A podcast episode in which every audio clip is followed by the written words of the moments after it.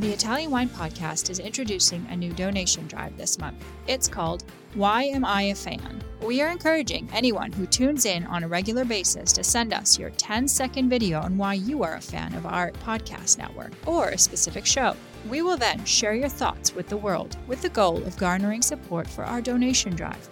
Italian Wine Podcast is a publicly funded, sponsor driven enterprise that needs you in order to continue to receive awesome free wine edutainment seven days a week. We are asking our listeners to donate to the Italian Wine Podcast by clicking either the GoFundMe link or the Patreon link found on ItalianWinePodcast.com. Remember, if you sign up as a monthly donor on our Patreon, we will send you a free IWP t shirt and a copy of the Wine Democracy book, the newest Mama Jumbo Shrimp publication.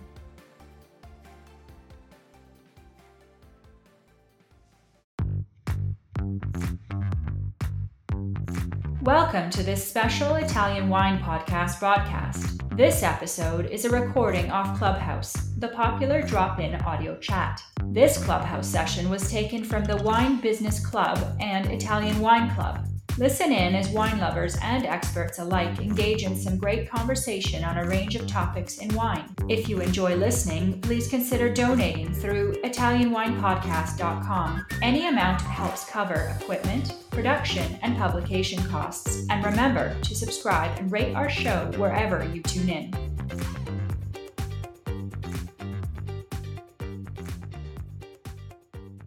Welcome to Ambassador's Corner. Uh, my name is Joy Livingston. I'm standing in for Stevie Kim, and uh, this is the show where we have our ambassadors and wine lovers all over the world choosing their favorite producer and um, conducting an interview.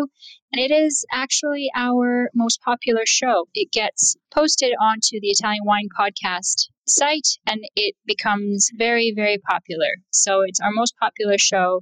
So we absolutely love it and we appreciate everyone who takes part, of course. So I am going to, uh, so Joan Harnish, who uh, I will introduce you in just a second, but uh, you're going to be inter- uh, you're going to be interviewing uh, Caterina Chiacchiarini Sartarelli.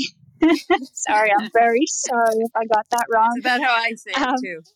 you got it right. and it's from the Sartarelli winery. Um, and um, so, Joan, you are uh, from San Francisco. I think we did this last time. from did. San Francisco Bay Area uh, in California. You now live in Spain, south of Barcelona, in the Priorat area, and you are the mom of three kids yeah, your husband's from Barcelona, so I guess that explains uh, why you're in Barcelona. you are a dual MBA, MIM, Masters in Business Admin, and Masters in International Management, and you specialize in marketing and corporate events management. Uh, you're certified sommelier, WSET or diploma graduate, and a wine academica. And you're, of course, most importantly to us, you're a member of the VIA community. So, uh, oh, and a climate change activist. Okay, so I'm going to um, say hello now to Caterina. Are you there? Yes. Hi, how are you? great. Thank you. Everything's great. So, before we get started, I just wanted to make sure that I could hear you. uh, yes. Before we get started, Joan, why did you choose Caterina uh, and her winery? Sartarelli? Oh, well, I chose uh, Sartarelli Winery and Caterina to interview uh, due to their eye on respecting nature through their viticultural practice and their family traditions. Um, this year is their 50th anniversary, and it is dedicated uh, to their grandmother with her name and story uh, on a new wine. Awesome. And um, can you tell me what you would like the audience to take away from this conversation, eh, the learning points? Sure. Um, my my learning objectives are the following. Um, firstly, to help the audience better understand Italy's Verdicchio production. Um, secondly, to understand the Sartarelli winery's history, tradition, and innovation based upon their care, future, love, and respect for viticulture. And thirdly, to understand how the Sartarelli family winery differentiates and distinguishes its viticulture of Verdicchio Vineyards. Cool. All right. So that's uh, that's awesome. I'm going to uh, mute myself uh, in a, a, a moment, and uh, then at the end of the conversation, um, hopefully there will be some questions. Um, but um, I'll come back and, and and and figure that out. So go ahead, Joan, take it away. Okay, great. Well, I discovered the Sartarelli winery while I was traveling last summer with um, wine colleagues through Croatia, and we covered over to the Marche. Um, and I, I, just wanted to mention the Verdicchio vineyards of the Castles, Castillos de Jesi are in the province of Ancona within the Marche region of central eastern Italy along the Adriatic Sea and um, it's absolutely stunning, beautiful. The numerous hilltop villages have their own medieval fortresses and look like beautiful balconies, offering breathtaking views of the stunning landscape. And the river valley cuts through limestone, as well as cooling sea breezes blowing up the valleys uh, from the coast, which gives the Verdicchio vineyards very good acidity and structure for lengthy aging. And the Verdicchio de Castelliesi is also referred to as the white Barolo because of its complexity, its delicacy, its longevity, and high quality. So the wines of Sartelli, Sartarelli Winery are world class. They're beautifully aromatic, fresh when young, yet also capable of developing over many years in a bottle. So I would love to introduce to all of you uh, Caterina Chiacchiarini Sartarelli. Um, Unfortunately, her father, Patrizio, had something come up and he can't be with us this evening, but Caterina um, is ready to go. So I'll just give you a little bit of her biography to let you know who she is. Uh, Caterina studied at the Betriebswirtschaftslehre, hope I said that well, BWL in economics in, um, in the German language at the Ludwig Maximilians Universität in München, Germany. Uh, she traveled to Ireland and England every summer um, since she was 14 years old. And she speaks Italian, English, French, and German, as well as some Norwegian. She has worked in human resources in München at the Italian petrol company Agip Eni, and also four years in New York at the Mediterranean Shipping in traffic and other departments. Um, she has also worked as a translator and interpreter and then she joined the Sartarelli team in 2011 and works in export and marketing. Caterina loves the wine business, the wine world, and the people in the wine environment. Welcome, Caterina. Thank you very much, Joan. Thank you. Thank you for having me, really. Thanks a lot. Oh, it's a pleasure. Well, if we, I guess we should get going. We have a lot of questions here for you. Um, uh, so why don't we just take off with uh, our first question? Um, let's see, with three generations of wine growing in your family history, uh, Caterina, please tell us how it all began.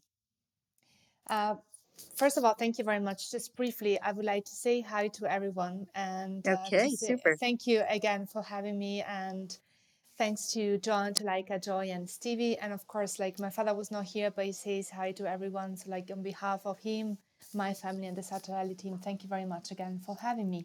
We're really Lovely. proud to be here. So, everything, back to your question, everything started uh, back in uh, 1972. That's actually the year when the winery was founded.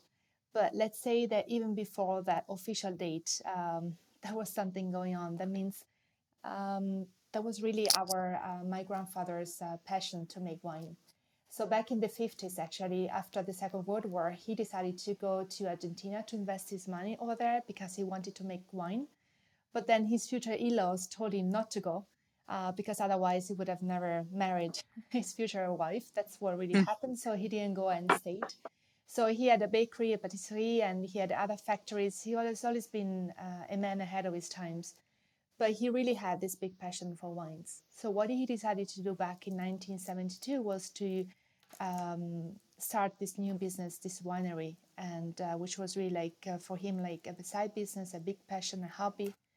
And that's when my father, actually his um, son-in-law, joined him back in 1976, and they started to help each other and to grow the business together, sharing the dream actually of making the Verdicchio a very well-known variety because back at the time, you know, Verdicchio was not very well known, was more kind of undervalued. And then mm-hmm. in 1990, at our grandfather's death, That's when actually our uh, when our parents Donatella and Patrizio decided to leave everything uh, in order to dedicate themselves actually full time to this business, uh, which then became, of course, with the passage of time, the main business. And um, so our father is actually convinced, was and still is, and so we are actually that following the path of our grandfather, so his father-in-law, would have been the right thing to do, and so that's what we did. Actually, always focusing on on uh, Verdicchio.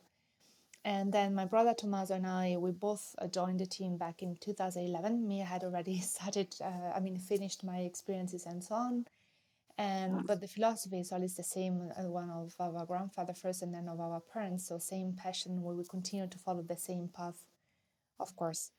And uh, it's quite nice actually because we started uh, at that time with uh, 12 hectares and now today we have like 55 hectares which is about um, 135 acres and it's interesting because we have five different wines all of them made out of uh, verdicchio. And yeah so that's uh, how we started. And today we have a very good and skilled team that we are very proud of made up of very good co-workers. And commitment is and the constant dedication are two very important words for us of course. Okay that's that's wonderful how this all began with your family and the tradition. Um, Caterina can you tell us about the landscape of the Marche region and the geography and terroir of your specific vineyards in Castello? Uh, yes, of course. Um, let's say, uh, especially actually, let me start in this way. Especially for all those people who have never been to the region, or maybe like for the ones, uh, you know, like that we, we, don't see each other, we don't have pictures or videos to show. It's not a video call, so of course it's like different to and uh, to explain. So let me try to explain this way. Like, have you ever thought of um, how it would feel to be in the hills? uh, in the middle of a beautiful sunflower field, sitting under an olive tree, surrounded by vineyards with a wonderful view of the sea and the mountains in the distance waiting for you to go hiking.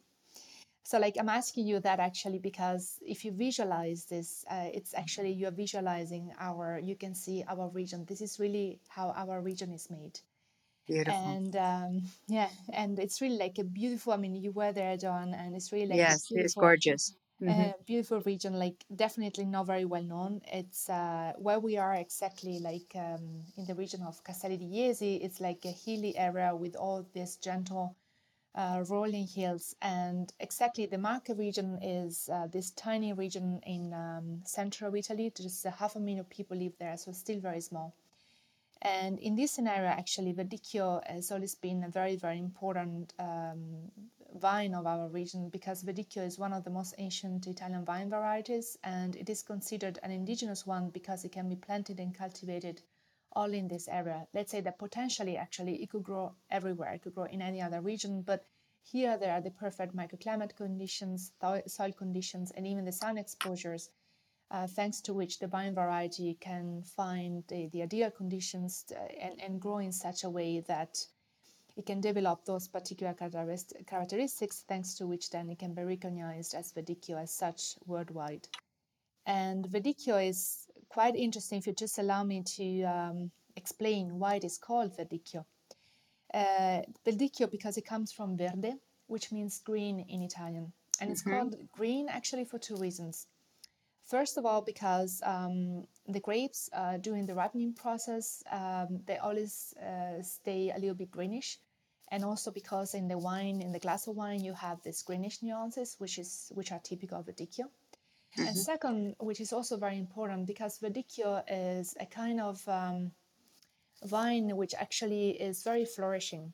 Like until the fourth row actually uh, it, it's not fertile. That's why it's a vine which really grows very high but if you just let it grow it would just uh, be so flourishing and cover the entire land that's why it's called Verdicchio because it's um, yeah it, it, really comes from verde green and of course it's called of the castles of Jesi because as exactly you were saying on each hill used to stand still stands nowadays a castle from the Middle Age. We call them castle, but castles, but they are actually walled cities, like uh, with proper, uh, I mean, with thousands of people living in. And during the Middle yeah. Age, all these castles were conquered by uh, the, the castle, which then became the main one called uh. Mm-hmm. And uh, the vineyards, actually, in our area, the soil is mostly made of um, clay, sand, and silt.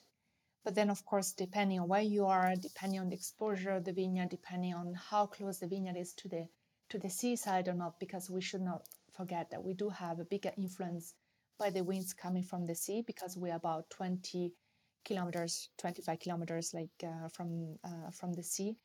It, like of course, the composure of the soil can change. Uh, but we are actually, as Sartarelli, our vineyards are in the hills at an average altitude of about um, from 820 to 1149 feet mm-hmm. above the sea level. And we are exactly right in the middle between the Apennines, so the mountain chain on the back, and the Adriatic mm-hmm. Sea.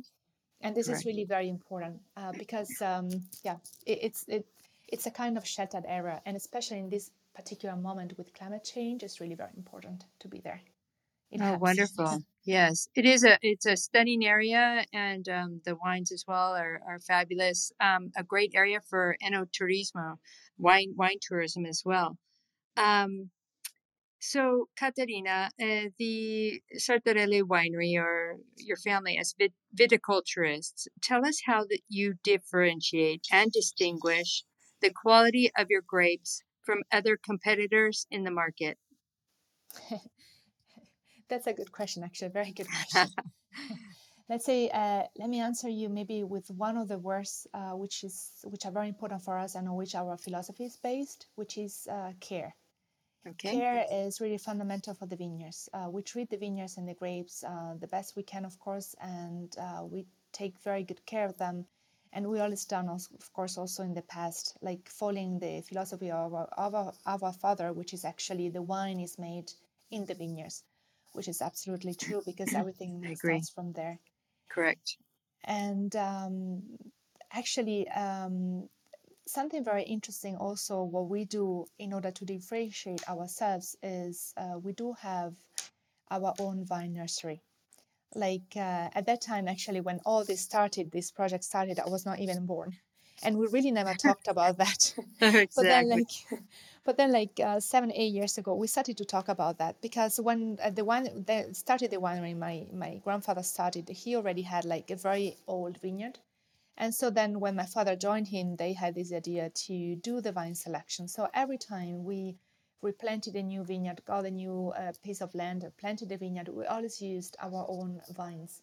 So over the years, we selected like uh, something like 32 clones and now we have planted all of them in a proper vineyard like an vine nursery that we call actually the perfect vineyard for one reason because there are the perfect conditions and in that vineyard really it's like it's like it, it it's gorgeous because the location where it's what it, it is actually it's like an amphitheater in the middle of the hills and mm-hmm. moreover mm-hmm. because it's really like uh, we we have all these clones over there and it's very interesting because actually if you go nowadays to a vine grower and you get uh, you want to plant a Verdicchio vineyard actually you will get from three to four clones no more than that instead we have like 32 so of course it's it's good and another thing which is also very interesting is um, we did all that because we are just Verdicchio producers we produce Olivadicchio. So we wanted, mm-hmm. of course, to, and we wanted to, and we need to needed to differentiate ourselves from from the others in general, from the rest.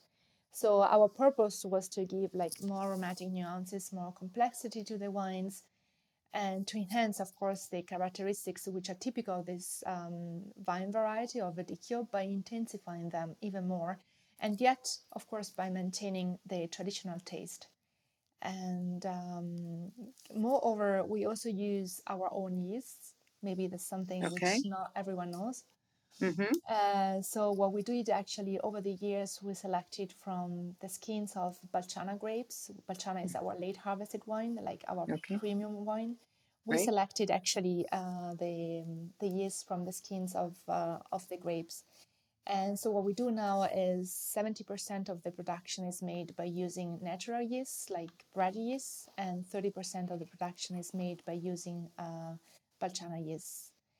And um, yeah, so when I was uh, answering you with the with the word care, maybe it's good if I mention then all the words on which our philosophy is based, which are of course like love, love for the land, respect, care, tradition, and future. So Yeah. Oh, that's that's wonderful. That's a, a nice philosophy to maintain throughout um, your traditions as a family and viticulturist. And those other curiosities are very interesting as well about the the yeast. Um, let's see. Uh, in terms of sustainability, now, Caterina, please explain to the listeners the introduction of Sartarelli Zero. Yeah, uh, Sartarelli Zero exactly. Um, Sartarelli actually is a project on which we have been working. I mean, this project we have been working on since 2013. Then we decided to present it in April 2020 uh, at the beginning of that month. You know, we were completely in lockdown in Italy, and the entire world was going to be in lockdown because of COVID. And frankly speaking, we used that moment to present it because it was just a perfect moment to and to let the people understand how big how how important it is to protect our own land, our world, and the entire earth, of course. Um, so in 2020, in 2020, yes, we let it certify and we got the name dot zero. Dot zero means that zero are the residual chemicals that we have both Correct. on the grapes and in the wines. Okay. okay. So what we do uh, actually is um, we don't treat the, the vineyards like with phytopharmaceutical products, but what we do instead is like we treat the vineyards with uh, resistance inducers. So what we do is like when the grapes begin to sprout, we just use resistance inducers, which are advanced uh, technical products and natural extracts, and they are the result of a very long, accurate research process. So during this phase, actually, we we spray the vines with the with the resistance inducers that they're actually they um, they contain herbs, algae, and other elements. For instance, like uh, orange skins, and all these Interesting. Yeah all Mhm. these elements actually they have uh, the purpose of simulating a disease attack and the result of course is that we simulate this attack and the vines actually they think they're going to be attacked really so they start protecting themselves by themselves without any need of external help and it would be actually like a natural vaccine Correct. basically Yeah. and Oh, okay. and Understand. and, and what is really nice and interesting uh, behind this philosophy is that we don't really treat the vines, but we train the vines to protect themselves because we consider the vine as a living being, which is actually like a human being. It's really a living being with a genetic memory, which is absolutely, uh, if, if it's stimulated, it's absolutely possible for, for the vine to protect itself and I think it's very interesting because it really puts like in a very different uh, way of thinking the, the concept of uh, land, man, and vine. So um, and, and and the immune system of the vine itself, of course, improves uh, improves too. So, but all this actually has been possible, and here we go back to uh, to the fact that we're talking about the care. You know, the wine is made in the vineyards and so on because all this is possible of course because the vineyards over the years have always been very well treated. Like you cannot start from one day to the other to say okay now we do we use the resistance inducers it's gonna work. Not really. There is it's a very long process. And every year then uh, we got the certification by Rina Agroco exactly because they usually come December to the winery right before Christmas.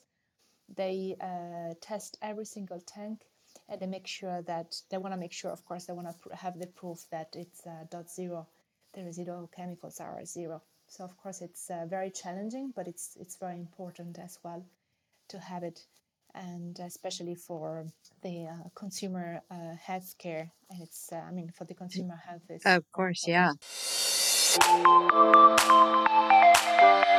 Yeah. Are you enjoying this podcast? There is so much more high quality wine content available from Mama Jumbo Shrimp. Check out our new wine study maps, our books on Italian wine, including Italian Wine Unplugged, The Jumbo Shrimp Guide to Italian Wine, Sangiovese Lambrusco and Other Stories, and much, much more on our website, mamajumboshrimp.com. Now back to the show. That's very. Uh, it's very challenging, but it's very forward thinking on the behalf of Sartarelli Winery, and um, it's it's also preventative care, you know, for the future. So that's nice to hear about um, the Sartarelli dot zero. Uh, Caterina, we have a question from Jing. Would you mind answering uh, the question off the floor, please? Yeah, I can. I can do now, or yeah, absolutely. Okay. Um, let's. I I don't see the question. Um, let's see here. Leica, do you want to just have him say the question out loud? All right, sure, go ahead. Um, I'm going. Okay, yeah. So her question is about resistant spray. Um, do you produce it yourself, or do you have a provider for it? That's a very good question, actually. We have a provider for that, and thanks for the question. What is the name again of the lady? Uh, her name is Jing Wang. Wang. All right. Thank you very much for it. It's really a very good question. Uh, no, we actually we don't produce them by ourselves but it's a company uh, with which we work, and it's our agronomist that he is a very um, dedicated uh, university teacher to this process, and he's the one who introduced us to this project and which we strongly believed in. Uh, so it's a company which makes them, and uh, they are usually like uh, all elements from all around the world. I mean, we need to stimulate the, the vine to protect itself by any from any any kind of sickness. So uh, the, the elements actually that you also find in these resistance inducers they come from uh, the primary goods, let's say like that, which come from our region, but also internationally from other countries, of course. I mean, it's, uh, but it's a company, yes, which makes them for us and with which we work. Yeah. Okay, thank you. Thank you very much for answering that question and for asking the question. Um, okay, so let's see here. Um, Caterina, what would you say is the most rewarding part of your job? so, so I was thinking like a good question because actually, um, let's say that if I think two parts. If my father were was here and uh, he answered the question, he would have said, of course, which I strongly believe, like when people come to the winery, we let them live an experience to see the reaction uh, in their eyes whenever they taste the wines, and especially you know for the producer, really like my father, my brother, to be there and see the reaction in their eyes that the really of people who really enjoy the wines, love the wines, and love the vineyards, love going around and really living this experience. I think it's nice. just yes. wonderful. Um, if you really ask me, actually, I think what is uh, very nice is to have the awareness and the consciousness that uh, through our wines, actually, we can make um, moments of people uh, like precious and unforgettable. And that makes me very proud. And it doesn't have to do really anything with branding or like remembering the brand or the label not at all like the bottle. No it's not like that. It's something beyond that like above that. I think it's really very wonderful i mean to think that you can make um, special someone else's moments. It can either be like a family party or like a party for you know a son graduating a university or welcoming a new baby or welcoming some someone back home or um, just thinking that you are there with them that through your work because maybe you know the wine is very good and then you were able through your partner to sell the wine to the specific shop in the US or it can either be in New York or in Connecticut or like on the West Coast in, in, in Washington State or in Japan, sure. you think that someone goes to the shop and asks the consultant, you know, would you mind to give me a good wine for my party? And then that consultant says, okay, you can grab like a bottle of Sartarelli wine and any other Perfect. wine. That's something I think which really makes me proud, especially because you know, wine is is uh, of course economically speaking we have to call it like a commodity, but wine is something more. Wine is a trait d'union. It's really like an element which unites people.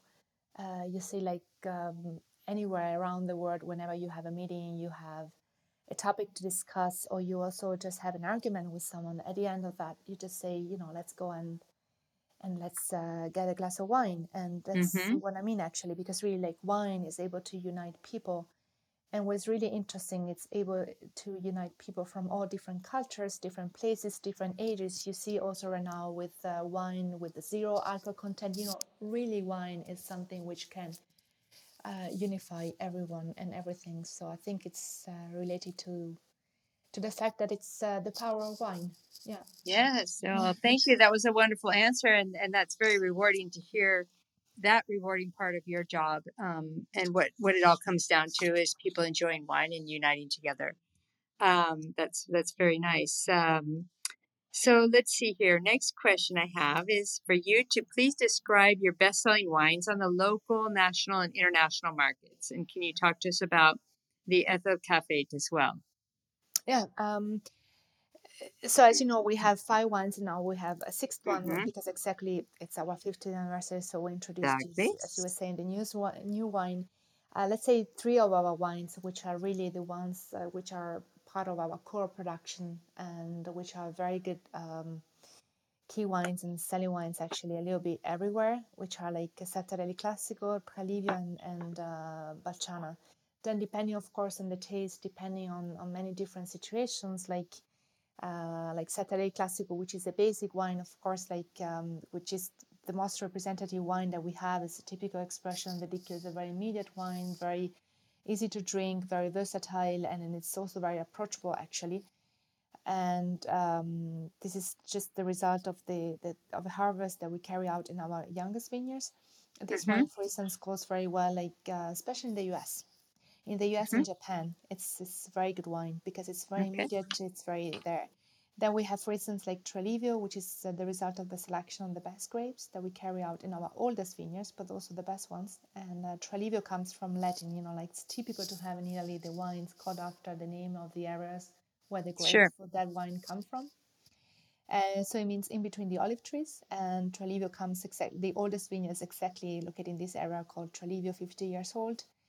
And that wine, for instance, goes very well like um, in um, in Norway, like in Ireland, in some European countries, in Italy, but also in the states, in particular states of, of the US, like Texas, Florida, um, or like on the east coast of uh, Canada. So, yeah. And then uh, Balciana, which is actually our proud trademark, because if we are here today as a winery as Sartarelli, we really must uh, say thank you to Balciana because Balciana is the wine which changed a little bit our story, of course, but also I think the story of Verdicchio in uh, in general. And um, because Balciana is is a wine which got a very important award back in 1999 with the 1997 vintage, and it was at the International Wine Challenge in London, and it got both the Italian Wine, Wine Trophy and the White Wine Trophy uh, which is uh, at that time it, it would be like the best white wine of the world.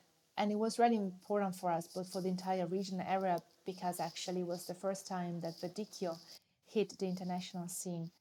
And this wine Balciana is very well known. Sometimes I must say that Balciana is even more well known than uh, itself. Like you know Balciana seems to be like uh, you know Sartarelli and then Balciana like it, it's quite interesting also how I developed all that. And uh, yeah so I, I think like these are the three wines that we that we focus um, mostly on and then of course there is a sparkling wine and each one of them has very different characteristics When i think also it's very interesting about our production is that it's all made of Verdicchio, 100% Verdicchio, same making process for all the wines, stainless steel tanks. And yet, just because all the vineyards are made of smaller pairs of smaller plots, different exposures to the sun, we can make totally different wines in between each other. And so it's really interesting also to see how versatile this wine variety can be and how versatile Verdicchio can be. So even if, as I was saying before at the very beginning, like Verdicchio was definitely an undervalued uh, vine variety, especially in the beginning, then with the passing of time things have changed. Verdicchio is um, has so many characteristics which are not very well known and which are just great. When you were talking about ethyl caffeate, for instance, uh, you know, like there was a very important uh, research and analysis which was carried out um, a few years ago. It was 2003 by the uh, Department of uh, Nutrition Sciences in uh, at the university in Ancona, and they found out actually that in uh, Verdicchio there is a very high concentration of ethyl caffeate. Ethyl caffeate is an active ingredient which has amazing uh, natural phenol- phenolic antioxidant uh, properties, and ethyl caffeate is actually able to prevent any kind of liver disease or, like, for instance, hepatic fibrosis. And that means actually, and moreover, what is very important to say is that you can find ethyl caffeate usually in red wines, but not in white wine. So the only white wine worldwide where you can find ethyl caffeate in is exactly Verdicchio. So that means actually if you you know use Verdicchio, if you drink Verdicchio during the day and it's part of your uh, daily diet, uh, of course, is a guarantee for for good health. And we know also that for sure the caffeine is also able to slow down the aging process of our cells, besides uh, resveratrol. And uh, so that means also if you make good use of uh, caffeine, always of course in a moderate way, because you know balance, as the Latins used to say, medius stat virtus, so balance. It means that you have a long, a longer life expectancy. And if you consider that the Marche region is uh, together with Sardinia and Italy uh, between among the regions which have the longest uh, life expectancy expectancy and if you think that uh, Italy is uh, the country of Europe with the longest life expectancy. It goes by itself that if you drink Verdicchio, you must stay in a moderate way. Moderate way. You must stay young and healthy, of course. Getting back to when you were talking about Verdicchio as one of the oldest native grapes, um, you know the autochthonous grapes in in Italy. Um, that's very important as well. That they're, you know, I mean, I think coming up with climate change and having this direction going with the native grapes as well says a lot. So really interesting. Thank you for that answer. Thank you. Sorry that I lost you. Really. That's okay. I'm here. I'm here. Okay, so uh, let's see here, Caterina. How about oh, now? Let's talk a little bit about the museum and where did the idea of the museum come from and why? Uh, that was my idea. Sorry, I don't. I don't okay, want to take too much credit, but it was my idea because we started this construction work. So we wanted to do actually. Uh, we wanted to do a very nice um, shop and you know like a welcoming room for people when they, exactly when they come especially because we want to welcome people to live let them live an experience like our partners and then that's why i had the idea of uh, having this uh, museum because i thought there were many it was also important actually because you know we, we just make Verdicchio as i was saying and we wanted really to pay tribute to this variety to which we owe a lot so that's that's the one reason of course Verdicchio has always been at the heart of our production so we owe a lot to this extraordinary uh, vine variety. So that's why the idea of Verdicchio.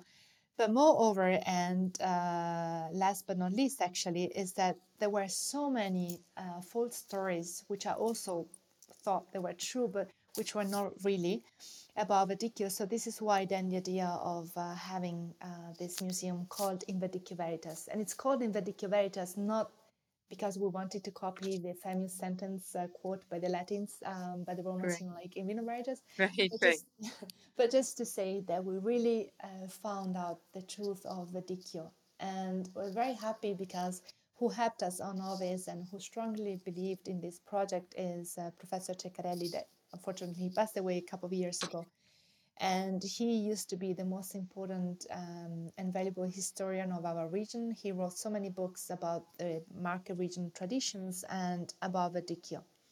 So, for instance, one of the many stories uh, which was false actually was about the king uh, King Alaric. Like mm-hmm. there was a sack of Rome back in um, 410 uh, Annus Domini, and mm-hmm. After the sack of Rome, actually, he came to the Marche region to get. Uh, that's what you can find proofs in the books. Actually, that he came to the Marche region to get a white wine uh, because it was to uh, give power back, strength back to the troops. It's true, he came here, he got the white wine, but from there to say that it was Verdicchio, it's quite, uh, it, it's not correct because no one knows if it was Verdicchio at that time. For sure, Verdicchio, um, there was white wine made in the region for sure during the middle age we had the monks of course who used to make a lot of uh, mm-hmm. wines in, in the monasteries so that's that's absolutely uh, true but we don't know we don't know really if it was uh, Verdicchio. What we can okay. say actually, and that's what we found out that the first time that uh, Verdicchio was um, was mentioned in a book was in 1557 uh, and it was in a translation of a Spanish essay about agriculture, which is Libro de Agricultura. Okay. And it was written by by Mambrino. So it was the first okay. time that he really uh, talked about Verdicchio as a vine variety and recognized as uh, as such. And then okay. um, what we found out, for instance, that there is for sure a genetic similarity to Trebbiano di Soave. mm-hmm. because our region was hit by, by a very bad plague back in four, in the 15th century. So in uh, 14, uh, 1470, 1470, what happened is uh, the community Jesi, they invited the Longobards, so from Lombardy and Veneto, to come and repopulate the area. And in order to convince them to do that, of course, they gave them land for free because in our area population was gone. They were, most of the people had already died. So they came, they repopulated the area.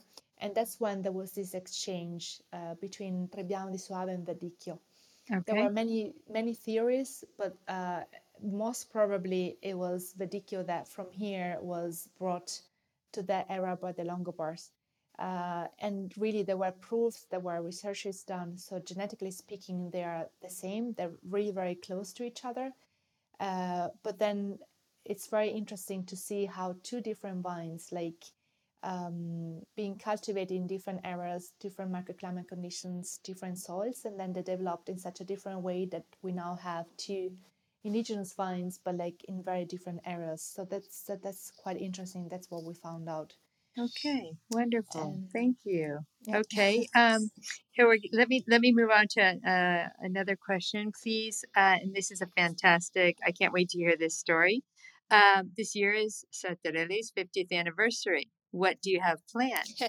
Yeah, this is our 50th anniversary exactly. Um, uh, actually, what we planned this year, uh, first of all, we did a new wine. Um, Mhm. So we have this exceptional new wine called Milletta. It's actually a, a reserva wine, so something in the middle between Okay. And Balciana. And uh, what we yeah, and it's what we did actually this year is we invited like in different groups like uh, our partners from different countries that came to visit us, and that's what we would like to continue to do also next next year. And uh, I think they, they like my family Steve would like to do something in December like about Milletta to talk more about this wine, like something surprise, which I'm not sure aware Oh, of yet beautiful. but Okay. it's gonna be a surprise for me as well, I think. And uh, and uh, yeah, so, so the, the wine itself, actually, Milletta for me is just um, yeah, it, it, it has a very big, profound meaning because actually Milletta was exactly my grandmother, so my uh, grandmother, grandfather's um, wife, of course. And uh, anytime that you read the story about Sartarelli, you always find the name uh, Matilde. You never find the name Milletta. Why? Okay. Because her name was Matilde, but then she was actually um, in the family, like she had a nickname which was Milletta. There was like a very sad story behind that, but anyway, she was called after the name of one of her aunts who had an accident. So like as a tribute to her, like they called her Matilde, but then they could now name make it to call her Matilde in the family. So that's when they started to call her Milletta, and that was the nickname in the family. So I thought it was important to give the identity back to my grandmother, who was really like a key figure in the family and uh, like an exceptional woman, really like um, yeah, really wonderful woman. So that's why, and it's the first time that we have a name uh, of the wine called after i mean the wine called after the name of someone in the family but i really thought it was important especially because i love numbers as you can think of course economically Mhm, of so course. Caterina is eight, eight letters. My father Patrizio is eight letters, and uh, Classico, Tralev, and Balciana they all are have eight letters. So Milletta was just perfect, and plus anywhere around the world you can say correctly like Milletta is easy and it sounds very good. It's very sweet, and it's like an astonishing wine as well. And uh, yeah, so that's that's. Uh, we didn't. We wanted to plan actually also like a big party, but because of COVID, we're not hundred percent sure. And then yeah, so we said okay, we do like small parties, smaller parties. That's what we do. Yeah. Oh, that's thank you. That's a wonderful story and a, a beautiful name, Milletta, and uh, that really came full circle um, by celebrating her on the 50th anniversary. That's very nice. Um, okay, moving on, Caterina, I'm uh, coming to a question on climate change here. Um, what are some of your deeper concerns of today's climate change for your winery? And are you taking a proactive or reactive approach? Actually, uh, that's a very good and actual question. We actually take a proactive approach. You cannot Okay, have a reactive approach because it would just be too late. correct. Uh, so what we do actually, um, um, three things, three different stories. First of all, like on older vines, when we have like older vines, like the already existing uh, vines, we use a drag harrow, like this special tool which is used to that we use actually for breaking up and smoothing out the surface of the soil. Okay. And it goes down actually to 9.50 inches. And for instance, we're already done now. I mean, just finished the harvest, we're already done it. And it's actually a machine which breaks the surface of the soil. And it's important because whenever it rains, actually, what it happens is that the rain can really go through into the soil. And, uh, you know, when, when it's too dry, then if it rains and then the water would just be going away. Instead, in this way, the water really goes into the soil. And uh, so, like, the soil is ready to get all the water without uh, wasting any single drop Okay. and that's very important because the, the problem with the climate change is the lack of water so many Yes. people ask us of course like are you able to water in the vineyards no we're not because it's not possible it's not allowed because if people miss water for drinking of course you can think that it goes by itself we cannot use water for you know um, for, for the vineyards of course we must find other Okay. ways Mhm. Another way also for uh, the new vines, actually, what we do is like whenever we plant the vines, um, we do have, um, we must have the roots going deeper in the soil. Okay. So we go down actually with longer rootstocks. And um, in this way, like the roots have a much higher chance to find uh, water in the soil. And of course, depending on the vineyards, we use different rootstocks. For instance, we have one vineyard, Balciana vineyard, uh, the late harvest wine, which has a very, very good water reserve. So no matter what, of course, we don't need special rootstocks to bring the roots down to go deep down because it's already good water reserve. There are other vineyards where we have to have uh, American rootstocks, but also other rootstocks depending on the condition of the soil to have the roots going down exactly to find water, especially in summer when in, when they there would be a lack of water, of uh, water, when there is the drought as we had last summer for for sure, for instance. Oh yeah, definitely. And moreover, also what we do actually, it's it's not the best, but we have to. We have to prevent also the vines just in case they don't really make it with the roots to to find the water. Is uh, to um, trim to limit a little bit the production per each vine, so to have Okay. it under control. Mhm. Uh, you know, our purpose is always to have, of course, a very good quality, but also a good amount on the vines, which is possible. But Right. we have to take it. I mean, to, to really have it under control. An exception that's my my father keeps saying that all the time. It's true, actually. That's a very good curiosity. The exception is our 50 years old year old uh, vine um, vineyard. The one of Tralivio, which is really 50 years old, as old as the winery, it's still the only vineyard which has caused us. I mean, no, no vineyard causes causes us problems. Let's say that the, the lack of water has caused no problems to this vineyard. It's still the most productive one, the most beautiful vineyard we have. And there is also like a little earth side on this vineyard, but we cannot touch it. We must stay like that because it's quite an exception. So Oh, yeah, that's wonderful. The old vines are like the old men on the hill. They can go the distance. They can withstand time. That's and with the waters, that that sounds like uh, that's what's happening there with your old vineyards. yeah, Okay, so um, let's see. I have one more question if we have time, um, and that is, what for you is the most important factor needed to maintain a successful family winery? I'm also asking myself again. um, I think is um, to have respect of the tradition of who came before you, of the work which was done in this case for me, for sure, for my brother, uh, by my grandfather and by my father, who's still young and in business, of course. But to have the respect for the land, for the tradition, and yet to be able to look into the future, still respecting tradition uh, try to be innovative, to, to think, to have new ideas, and um, and of course, I think like um, to understand also the characteristics, uh, like in a regular in any other company, to to understand characteristics of each uh, member of the team, to enhance their characteristics in order to have you know everyone work together for the same purpose, to respect actually the passion uh, the, the, of everyone and the human dignity. And um, i think it's much more than just work really it's about passion. It's about commitment.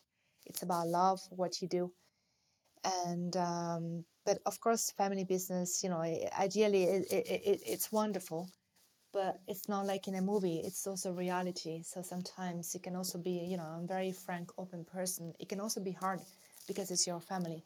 So sometimes you don't have to take it too personal. You must really be able in your brain to divide the two things. So it's really wonderful. But you know, there are also days which might be uh, difficult. So I think it's quite, it's very nice, but it's also challenging sometimes.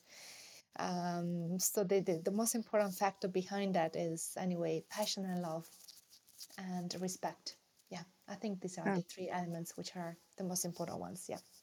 Oh, that's wonderful. Those are the elements that you've been carrying through this whole interview, and I really appreciate you, you know, your coherency here, and you can see that within your family. Um, because sometimes it's not always always the case where you know the family members will want to continue on in the family business or the family winery. So um, it sounds like you've just all been you know raised in a very special way and and are keeping these traditions going. That's really what drew me to this interview and and your family. So, congratulations. And um, if we have some more questions from the floor, I think we could bring them up now, Leica, possibly, or Joy. Hold a second, owner's question. Um, so he was asking, uh, his question is, um, Verdicchio wines can go wrong so easily. He's curious about your wine, uh, whether it has sufficient acidity and freshness. So I guess that's it. Do you want to answer? Okay. Uh, yeah, uh, you mean uh, should I answer? Yeah, uh, I mean they, sure. they, our wines have yeah like they they have like a very good acidity and uh, the alcohol content is always very high.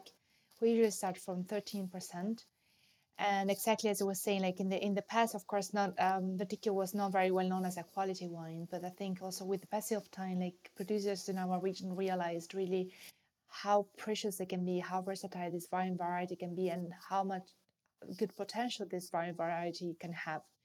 Uh, so yes, definitely our wines um, have this freshness, um, but there is a very interesting something to say about um, our wines and Verdicchio wines in general is that they really have very good aging capacity as well.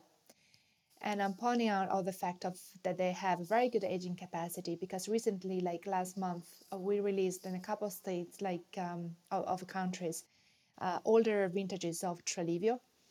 Uh, we are talking about 2011, 2012, 13, and it was a great success session. it still is, because we noticed that this wine and like other wines for sure in general, like they don't, um, I mean, of our production, they don't lose the freshness. Also, when they develop, they age, they still keep this kind of freshness, which is kind, uh, quite astonishing. Uh, so I think actually um, the, the good quality of a wine you can really see like in in a couple of years like in a good amount of, of years from from from now and definitely yeah Verdicchio has a very good aging capacity and yeah, yeah. I hope I answered the question any other questions I guess that's it so yeah thanks um so I just wanted to uh, say something though before we end. Leica, what is our next clubhouse? All right, so our next clubhouse is going to be on the 3rd of November. Um, that's going to be at 6 p.m. Uh, Italian time zone. Um, that's Kevin De Lucente. Um, you will be interviewing Pierluigi Travaglini uh, from Tenute Marta Rosa. So see you there um, for those who are free. Thank you. Perfect. Oh my gosh. Okay. Thank you. Thank you. Thank you, everybody, for uh, coming on to Clubhouse. Joan, thank you for interviewing. Caterina, thank you so much for your thank time. You and, and, it was a wonderful interview. And um, okay. I, I wish I wish you both a wonderful weekend as well. Thank you very much, and to you too. Happy Halloween. Oh my gosh, I forgot about that. Yes, happy Halloween. yeah. Ciao, everyone. Bye. Okay, Thank you so much indeed. Thank you. Thank you. Have Take a good care. weekend. Bye-bye. Thank you all. Bye. Bye. Bye. Listen to the Italian Wine Podcast wherever you get your podcasts. We're on SoundCloud, Apple Podcasts, Spotify, Himalaya FM, and more. Don't forget to subscribe and rate the show. If you enjoy listening, please consider donating through ItalianWinePodcast.com. Any amount helps cover equipment, production, and publication costs. Until next time, chin chin.